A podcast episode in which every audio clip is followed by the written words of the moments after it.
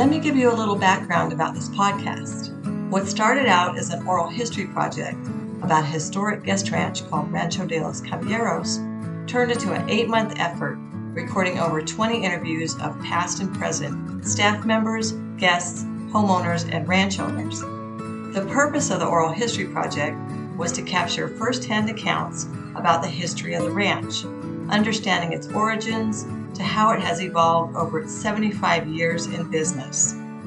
Rancho de los Caballeros was established in 1948 by the Gant family and continued operating under the Gant family until 2021 when it was sold to a trio of families who had spent many years as guests of the ranch. Even knowing that these oral histories would be preserved for the benefit of historians and future generations, I felt that to truly honor these stories, they deserved a bigger stage.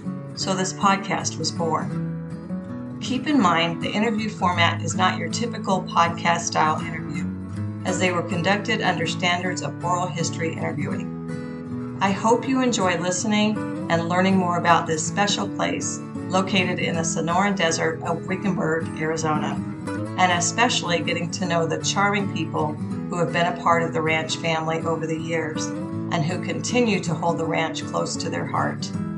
This summer series is dedicated to all those who participated in this project and is an homage to the Gant family and their legacy. May the legacy of Rancho de los Caballeros continue to thrive and be appreciated by generations to come.